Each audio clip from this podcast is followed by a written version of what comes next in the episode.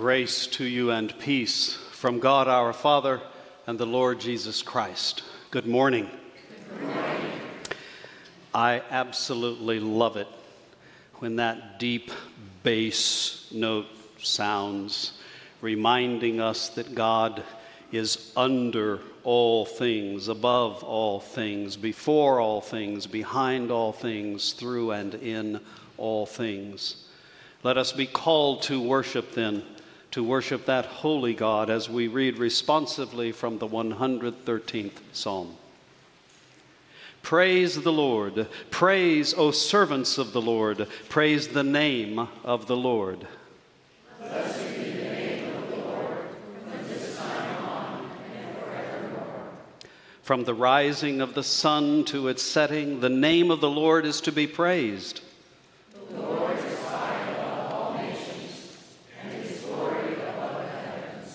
Friends, let us worship the living God.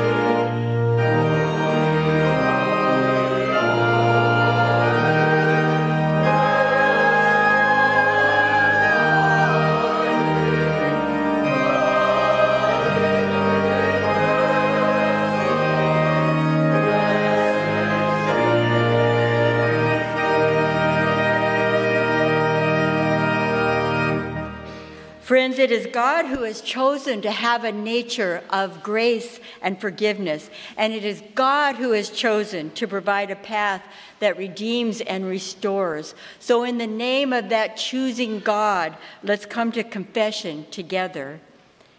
Eternal God, in whom we live and move and have our being, in whose face is hidden from us by our sins, and whose mercy we forget in the blindness of our hearts. Cleanse us from all our offenses and deliver us from proud thoughts and vain desires, that with reverent and humble hearts we may draw near to you confessing our faults, confiding in your grace, and finding in you our refuge and strength. Through Jesus Christ, your Son. Amen. Hear us, O God, as we pause and in this sacred silence lift up to you our personal prayers of confession.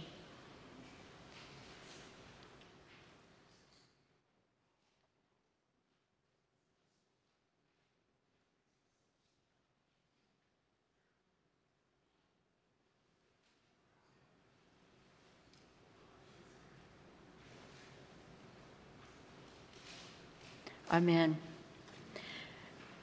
There's a beautiful line from the prophet Isaiah that reminds us that a highway shall be there, and it shall be called the Holy Way, and it will be for God's people. Everlasting joy shall be upon their heads. The path has been made clear, and the road has been opened wide. I declare to you, in the name of the way, Jesus Christ, friends, we are forgiven. Thanks be to God.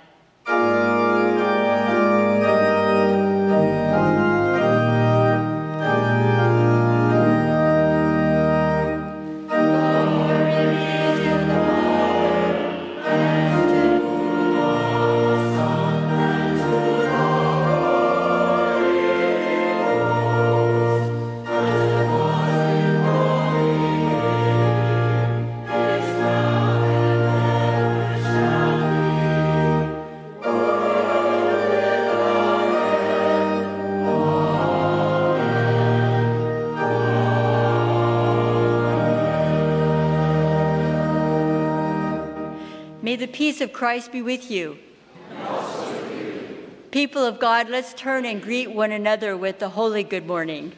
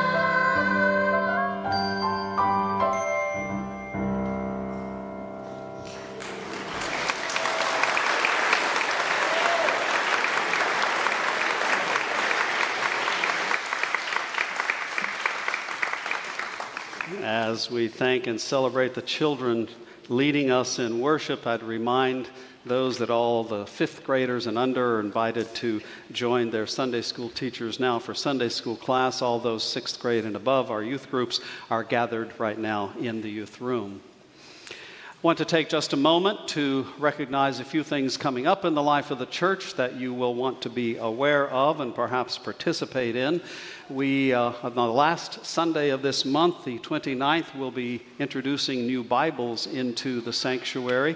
And if you would like to participate in bringing the Bibles here, and especially to honor someone that you love, someone that you uh, remember, uh, you can uh, arrange for a special memorial bookplate to be put in the Bibles. You can stop off at the visitor table uh, that's out at the entrance to the sanctuary and learn more about that.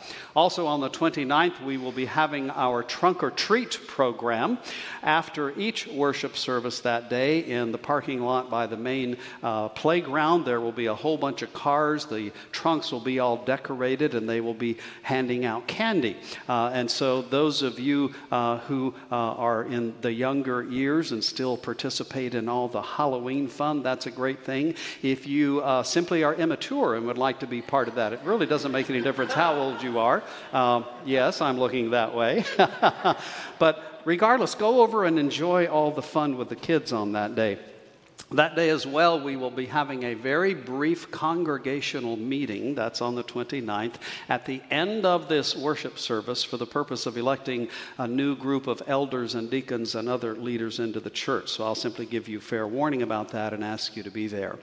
I'm going to say one three word phrase and see if you can say it with me. We, the church. We, the church.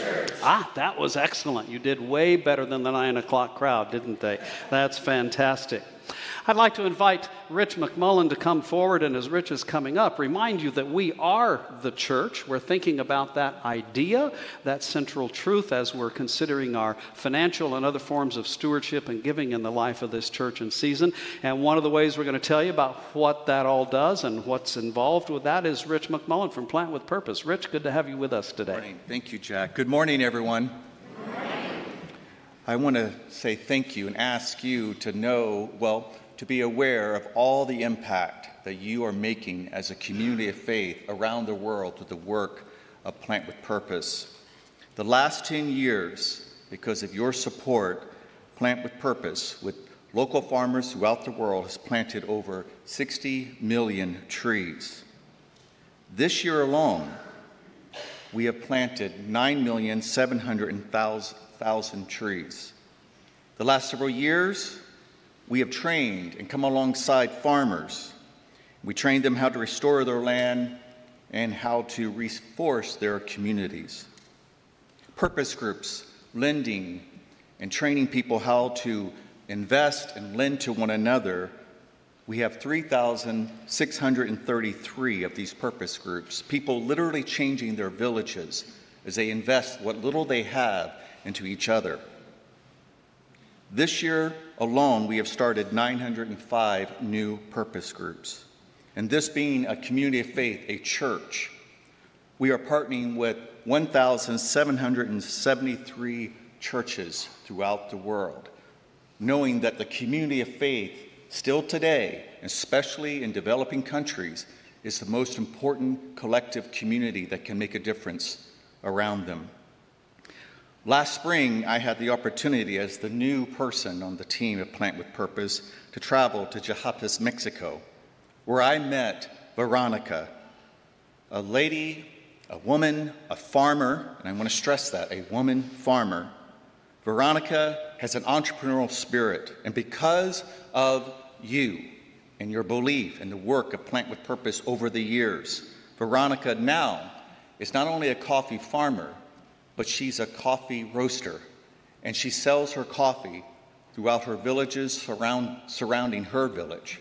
This one person who has three children, one disabled, with the support of Plant with Purpose and your love and your passion for making a difference in the world, she has started this farming, roasting, coffee company that has changed her entire village.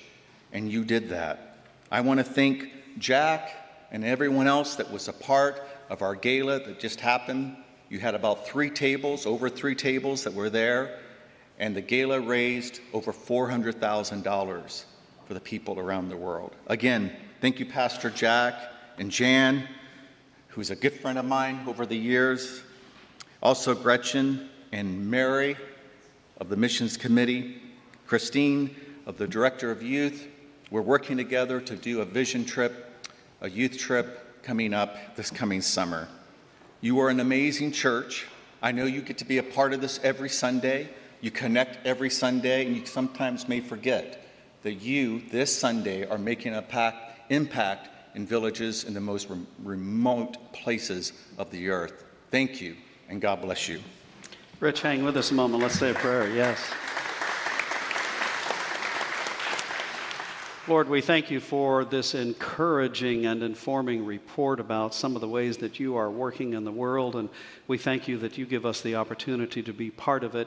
We pray for Rich and all the staff and those who serve the ministry of Plant with Purpose, and ask that people, as they are now around the world, that people would be uh, touched by the message of hope, the message of love in Jesus, and that it would make a real impact in their lives. We thank you for all that in Jesus' name. Amen. God bless you, brother. Thanks for being with us.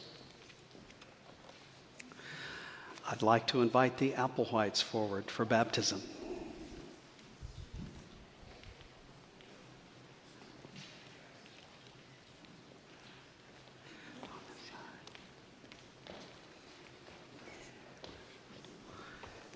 Hey, Jack.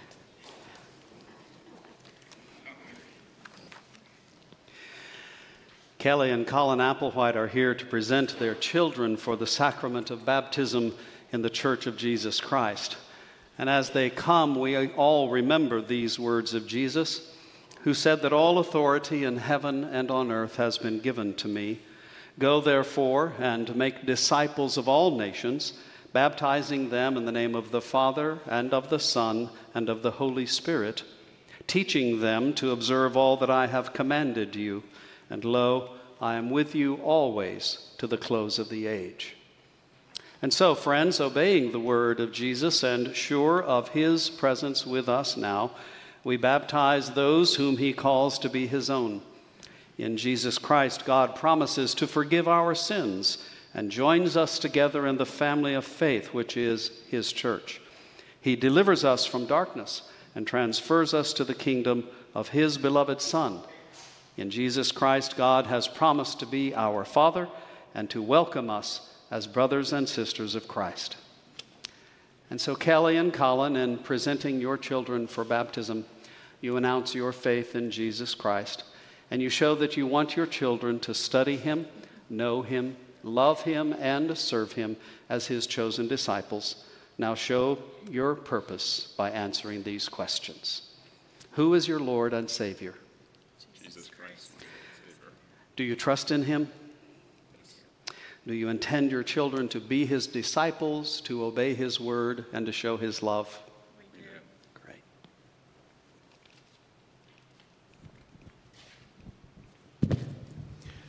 Our Lord Jesus Christ ordered, ordered us to teach those who are baptized. Do you, the people of the village church, promise to tell these children the good news of the gospel, to help them know all that Christ commands? And by your fellowship to strengthen their family ties with the household of God? Do you? We do. Let us pray. O oh God, we thank you for your faithfulness promised in this sacrament, and we thank you for the hope that we have in your Son, Jesus. As we baptize with water, baptize us with your Holy Spirit, so that what we say may be your word and what we do may be your work. By your power, may we be made one with Christ our Lord in common faith and purpose. Amen.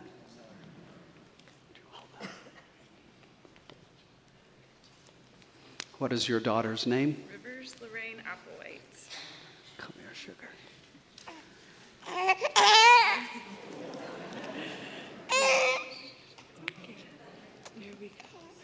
Lots of our folks could use a pacifier in church. Yeah. Rivers Lorraine. I am running my hand through some water water that covers the face of the earth, water that reminds us of the promise of God to give us dry land as our home, water that reminds us of the, the saving love of, of Jesus Christ, water that you are bathed in, and water now with which we will baptize you. I know, keep it in there. We go. There we go. Rivers Lorraine, I baptize you in the name of the Father and of the Son and of the Holy Spirit. Amen.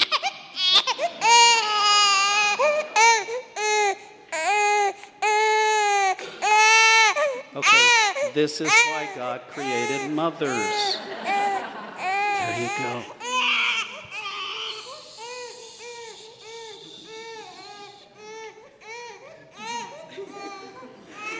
What is your son's name? Jack Arthur Applewhite. Want to come see me, Jack? Jack, here we go. I know she's awfully noisy, isn't she? Yeah. Jack, you and I were up here last week and we came up and talked about what baptism is, about the love that God has for all of us, the love that your parents have for you and for your sister. And so now, Jack Arthur, I baptize you in the name of the Father and in the name of the Son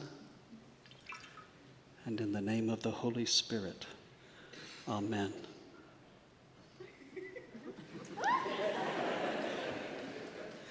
Okay, you're going to walk with me carrying her. This is good. So, Jack and Rivers, we have officially welcomed you into the fellowship of the church, into the fellowship of God's love. We are all your family, and we have promised to love you and teach you about Jesus. Whether or not you are being perfectly good or maybe being a little bit fussy, because sometimes we all get a little bit fussy. But it's in those times that we're called on to love each other. We welcome you, and see, she's doing great now. That's good. That's good. We welcome you into the ministry and fellowship of life in this church, and we're going to be praying for you and for your sister and for everybody who's involved in teaching you about the love of Jesus Christ. Let's have a prayer together. Lord God, we thank you for the gift of these dear children. We thank you for the gift of love and fellowship that you offer us.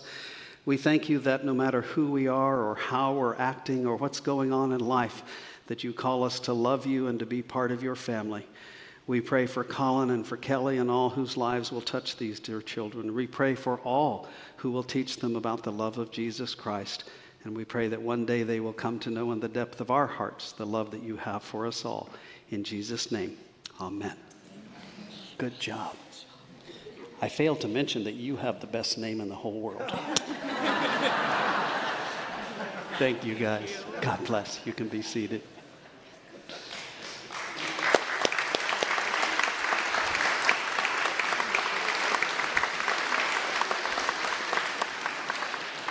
Now, I'd like to invite all of those who are being recognized as new members, if you would come quickly up to the front and join me here on the chancel. There are quite a few of you in, in worship today.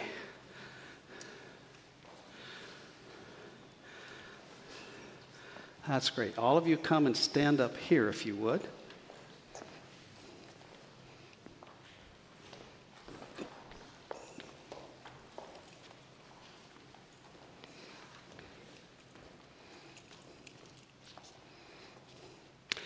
This past Tuesday evening, we had 17 people join with us here as full members at the Village Church, and they are here now to be recognized and again to affirm their faith before all of us so that we might fully welcome them into the life of the church. Friends, God has called you by His voice and received you into the life of this church.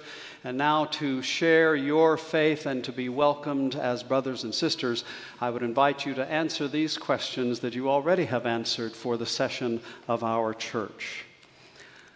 Who is your Lord and Savior? Jesus Christ, my Lord and Savior. Do you trust in him? Do you intend to be his disciple, to obey his word, and to show his love? And will you be faithful members of this congregation, giving of yourselves in every way? And will you seek the fellowship of the church wherever you may be? Pray with me. God, we thank you for choosing to add these brothers and sisters into the life of this congregation. We ask that you would nourish and bless them through our fellowship, that you would help strengthen their discipleship to Jesus Christ. And we ask then that they too would bless and nourish us, that in the great coming and going of all your peoples through the life of this church, that we would remember that you are alive and well in the church throughout the world. We thank you for the great joy that this brings to our hearts, and we pray that through the joy and love of Jesus Christ. Amen. Friends, welcome to the church. Everybody's going to be nice to you today out on the patio following worship. Take advantage of that. You may be seated.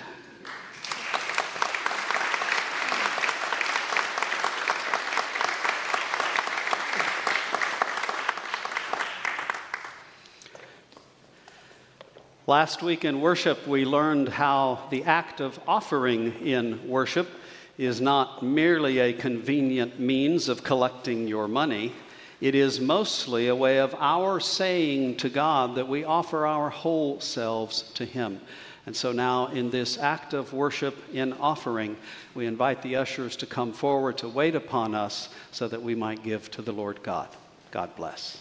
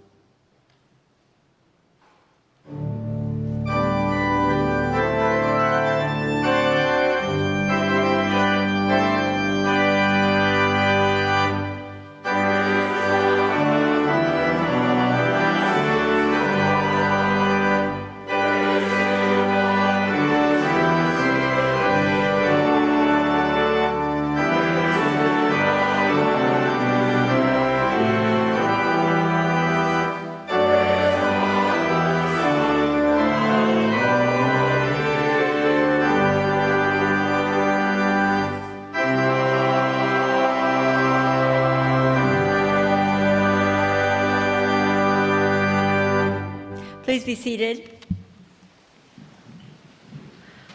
I'm not really a sports person, but oh my goodness, I just couldn't help but think we hit a home run today because we, we did all the bases. We had a moment for mission, we had baptism, we had new members. What else could we do? What? Communion. No, okay. It's just what a morning to be a Christian in church together. What joy. And then we have this opportunity, this blessing, to put aside all the stuff that distracts us and to come to God in prayer. Friends, let's join our hearts together in prayer. Lord, the day demands that we begin in praise for you because the day is yours and we are yours. We could not live the day without reference to you, without your gifts, without your commands. And our first glimpse of reality this day and every day is your, your fidelity. We're dazzled by the ways you remain constant among us, in season and out of season, for better or for worse, in sickness and in health. You're with us in watchfulness as we fall asleep, and you're with us in alertness when we awaken, and we are glad. So we begin this day with praise for the gift of life, for the gift of our life together, and for the gift of life in your world with all of your beloved creatures, for the gift of life in your church with your wonderful and beautiful and steady recital of wonders. You, you alone and only you, you who made and makes and remakes heaven and earth you who executes justice and gives food that we know not how. You who sets prisoners free and sights the blind, who lifts up and watches and upholds, you who reigns forever, you, therefore, us. God, sovereign and generous, who commands the rise and fall of the nations who calls and has chosen many peoples, who weeps when we harm each other, who haunts every local culture, including ours, with your will for well being, who draws close to the powerless and surprises with power that comes out of weakness. You are the one whom we praise in astonishment, we adore in gladness, and we thank in gratitude for who you are for what you do, for how you hope. We praise you and we worship you and we adore you and we yield our lives over to you in glad thanksgiving. And as an act of praise, O oh God, this morning, we submit our sick and our dead to you. As an act of praise, we submit more and more of our own life to you. As an act of praise, we notice your poor and we pledge our energy on their behalf. As an act of praise, we submit all of our fears, our prejudices, our hatreds, our resentments, our pettiness to you, that your mercy will consume them until they melt into a burning love for this world. As an act of praise, we say yes to you and to your rule over us. So look with mercy on us this day, on all those in every corner of the world seeking to do your will in your name, on all those who sit in our hearts nested in concern, on all the communities so delicate in which we, your body, are embedded. And we ask only that your faithfulness would permeate every troubled place and land that we are able to name. That your mercy move against the hurts to make all things new. And that your steadfastness hold firmly what is too fragile on its own. To you, holy center of all that is, we yield ourselves because you are our God and we are your creatures, met by your holiness, and by your holiness we are made our true selves. And we praise you, God, with one voice, even as we lift up the prayer that your Son taught us when praying to say, Our Father, who art in heaven, hallowed be thy name. Thy kingdom come, thy will be done, on earth as it is in heaven. Give us this day our daily bread, and forgive us our debts as we forgive our debtors and lead us not into temptation, but deliver us from evil. For thine is the kingdom and the power and the glory forever. Amen.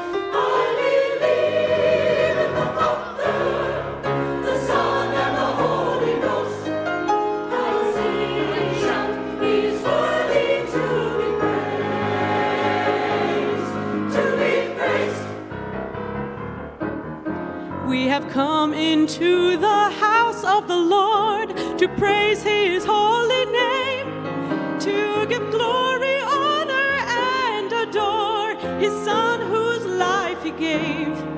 Let the trumpets sound, let the rocks resound, our sinful souls.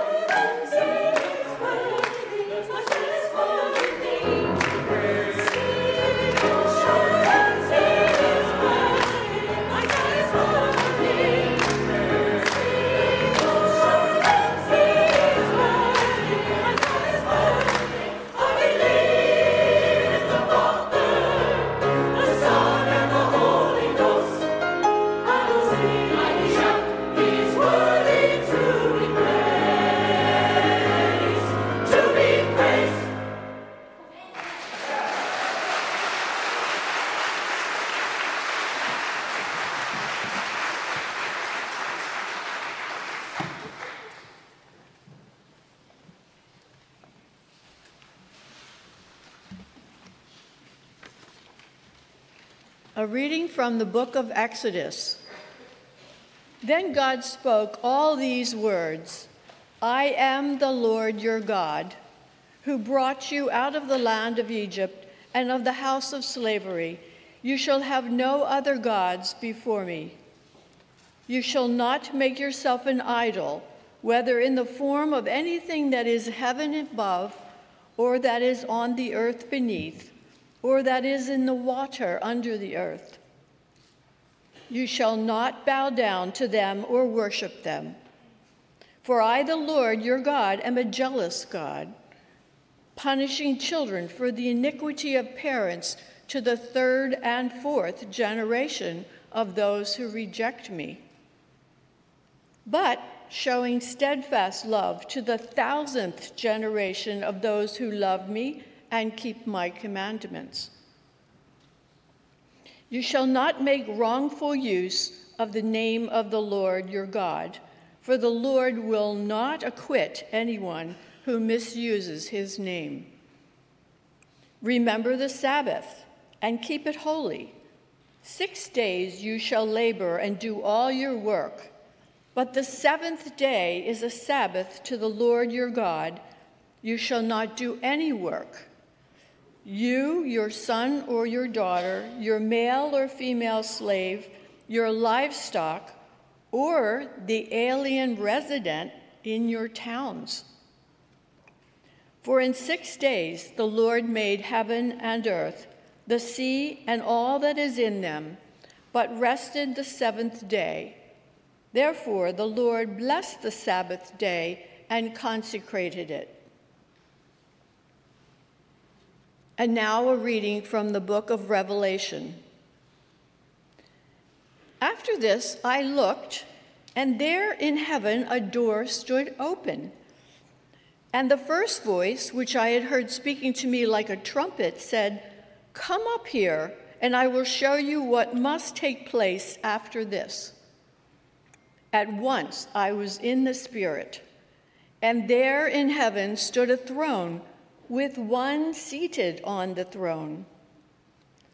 Around the throne and on each side of the throne are four living creatures, full of eyes in front and behind. The first living creature, like a lion, the second living creature, like an ox, the third living creature, with a face like a human face and the fourth living creature like a flying eagle. And the four living creatures, each of them with six wings, are full of eyes all around and inside. Day and night, without ceasing, they sing, Holy, holy, holy, the Lord God the Almighty who was and is and is to come. And whenever the living creatures give glory and honor and thanks to the one who is seated on the throne, who lives forever and ever, the 24 elders fall before the one who is seated on the throne and worship the one who lives forever and ever. They cast their crowns before the throne, singing, You are worthy, our Lord and God, to receive glory and honor and power, for you created all things. And by your will, they existed and were created.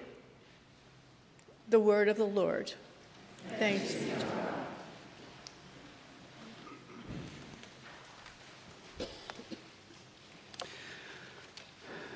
Before we dive into this morning's topic, I want to speak to a couple of pastoral words. First of all, I noticed that during the anthem, some of you were unavoidably, uncontrollably moving a little bit to the beat of the music. This was before everybody started clapping, Juan. And, and I just want you to know God honors that movement of yours. It's okay, it's okay to move in church a little bit all right? So don't feel guilty about that. The second thing I want to say is uh, a bit more serious. we need to speak for just a moment about what has been happening in the last eight or nine days in Israel and Palestine. And we need to note, of course, that we all deplore the attack of last weekend. We deplore the taking of innocent human life. We lament with those who mourn. We condemn terrorism in all of its forms, in all times in all places. And we would love to say so much more. For now, though, we will continue to pray and to focus our attention on this part of the world.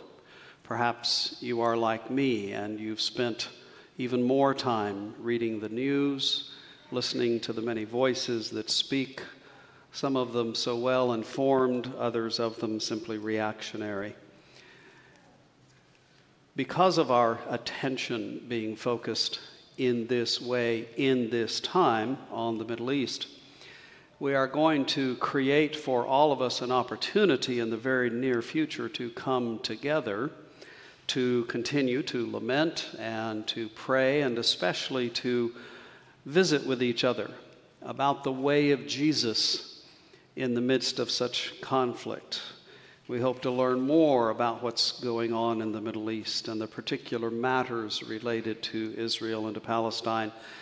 And we wish to discuss with each other as followers of Jesus what it means that all of us are created in God's image and how we can perhaps be part of the way of moving forward. I'll leave it at that for now, but pay attention to the gathering that will happen in the near future. Let's turn our attention to a topic that is occupying our minds and souls this fall as we worship together. In fact, it's the topic of worship itself and not just worship, but the crucial role that worship plays in our discipleship to Jesus Christ. I happen to believe, and I'll back this up with many decades now of experience in the life of the church. I happen to believe that whether you worship at all, whether you worship enough, whom you worship, how you worship, your understanding of what worship is meant to be and do, all of these things, all of these things have real life consequences. Not just for you as an individual, personal believer in Christ, but for all of us Perhaps if the world worshiped more and if the world worshiped correctly, the world would function more nearly according to the way that God wants it to work. That is a lesson that is taught to us over and over and over again in the scriptures, in the history and tradition of the church, in the life of the one whom we call our Lord and Savior. And so here is a simple lesson for today that I'm going to repeat several times.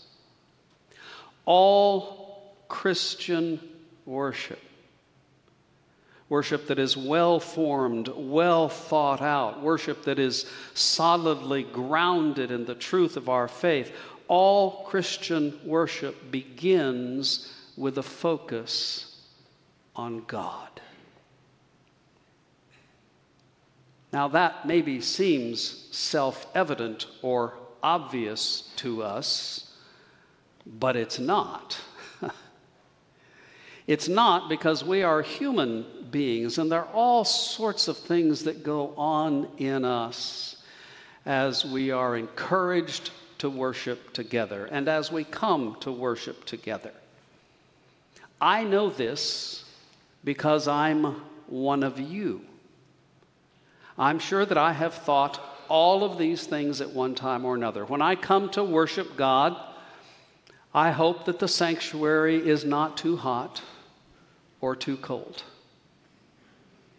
if I had a nickel for every time someone's walked out and said it was just too hot or it was too cold, we could finance a new sanctuary. And I know we want everybody to be comfortable, but, but coming here to be comfortable is not the point. There are some of us that have to wear these hot robes through the whole service, aren't there? Yes, yes, I feel your pain. Some of us wonder as we come to worship if we'll be out in time for our brunch reservation at the club. We look at the bulletin and we see that there's a baptism and there's new members and there's the children's choir and there's all this other stuff going on. And we say, we hope the preacher is looking at his watch and realizing that we should be out of here in five minutes. We come to worship and we hope that that song that we really love is one that we're doing today. And we hope that that song that we really hate is one that we're not doing today. We come to worship, and little tape starts going in our heads of that time when mom and dad continued to insist that we go to church every Sunday, and we're still angry with them about that. We come to worship and we hope that God notices that we're here and not on the golf course. If we're worshiping remotely, we are not immune to these kinds of things. Yes, I have worshiped remotely before. Hello, all there, all of you out there in, in TV land. If we're worshiping remotely, we're hoping that the internet connection stays strong or that it completely fails and we're released from the obligation to worship. If we're worshiping remotely, we are thanking God from the depth of our beings that the preacher can't see us when we get up to go get a cup of coffee in the middle of the sermon. When we come to worship, we look for typographical errors in the bulletin. When we come to worship, who knows what? If you're a pastor, you have these kinds of concerns. When I come to worship, I hope that I have my sermon notes in order. I hope that I have them at all because I've had a nightmare about it the night before. when we come to worship, we wonder sometimes if all these years of worship have made any difference at all in us or in the world. Well, we could go on with that list, but we won't. We won't because we need to remember this one thing from today that Christian worship begins with God. That's why we have a call to worship at the beginning of every worship service to call us out, to call us away to call us into the presence of God, to call us out of all the other stuff we're thinking about, to call us away from all the other concerns of life, to call us to pay attention to God. And so all Christian worship begins with God. There's plenty of evidence for that in the scriptures. Margot read for us a moment ago a couple of stories that illustrate that truth. A story from Exodus where we read that God has just now rescued the Hebrew people from economic hardship, social oppression, political powerlessness, and slavery in Egypt. He has brought them out from Egypt, and they are camped at the base of Mount Sinai, and God is going to teach them as free people how they are going to live according to the way that He made life to be lived. And it should be no surprise to us by now that God says the beginning of life, life as you want it, life as I made it, the beginning of life begins with a focus on God. God says, You shall have no other gods before me. You shall not make idols for yourselves. You shall not take my name in vain. You shall remember the Sabbath day and keep it holy. The first four of the Ten Commandments about how we are to live life, those first four focus us, not on us, but on God. Therefore, the beginning of all Christian worship begins with God, because the living of life itself is meant to begin with God.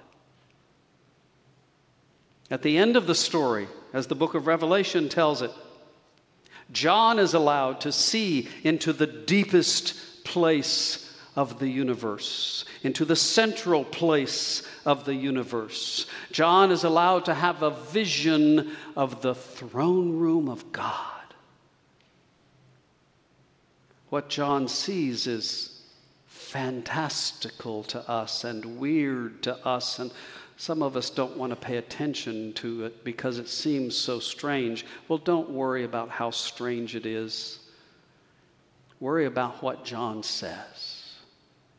John says that there are four living creatures there around the throne, each representing the kinds of creatures that live on the face of the earth a wild beast, a domesticated beast, flying beasts, and the human beast. These creatures have eyes all over, on the outside as well as on the inside. Why?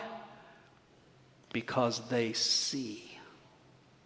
They see God, they see the truth of God, and they therefore tell the truth about God. It's not just those four creatures, there are 24 elders, 12 who represent the 12 tribes of Israel, 12 who represent the 12 apostles of Jesus the 12 tribes representing the original community of God that God calls out to be a light to all the nations. The next 12 representing the expanded community, the new Israel, the church, you and me. We, the church, who also see and know and understand God. All of them are around the throne John sees the throne, but he does not tell us about the person seated on the throne, what, what he looks like, how he appears. Instead, we rely on what those four creatures and what those 24 elders say about who it is. We hear that language, and if you have some musical background in your life, maybe you hear the language and you start hearing it according to the tune of some of the famous songs that are written using these words, or maybe even a famous hymn that we sang at the beginning of this worship. But listen to the words again. Holy, holy Holy, the Lord God, the Almighty, who was and is and is to come. You are worthy, our Lord and God, to receive glory and honor and power, for you created all things, and by your will they existed and were created. Christian worship and Christian life begins with God. Because God is at the center, God is at the beginning, God is at the end, God is above, God is below. It's all about God. You and I have a problem. The problem is that we generally put something else at the center of our lives our own power, our own prestige, our own pleasure, our own self certainty, our own ideology, our own twisted and wrong headed ideas about God. We are distracted by the immediate things of life rather than attracted to the eternal things of life. We bring our feelings, our fears, our foibles, our faux pas, our, our sense of wanting always to have fun. We get so distracted and focused on all all of these things and leave God out. But we know because Jesus taught us that to be spiritually healthy, to be spiritually growing, to be rescued from all of those false gods, false gods who lead only to dysfunction and death, that we must focus on the one true, loving, life giving God. We come together once a week for an hour, more or less, to remember this fact that God is at the center and that God claims the center of our lives, and that only as we answer that claim will we have the life that God wants us to have. When we fail to come together to worship, we then forget who's at the center. And as we forget, we go astray. It's as simple as that. Worship is an attitude of life that always starts with you and me as we leave everything else behind and as we come to the throne to seek and to find and to know and to serve God and God only. Formal Christian worship, as we worship here, teaches us this fact and reminds us of it at least once a week because we forget every day. But now you know. Now you'll remember. Amen.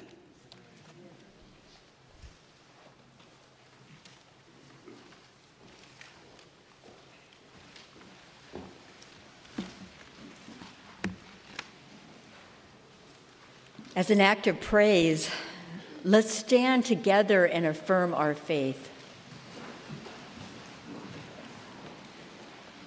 We confess and acknowledge one God alone, to whom alone we must cleave, whom alone we must serve, whom only we must worship, and in whom alone we put our trust, who is eternal, infinite, immeasurable, incomprehensible, omnipotent, invisible, one in substance and yet distinct in three persons the Father, the Son, and the Holy Ghost, by whom we confess and believe all things on heaven and earth, visible and invisible, to have been created, to be retained in their being and to be ruled and guided by his inscrutable providence for such end as his eternal wisdom, goodness, and justice have appointed, and to the manifestation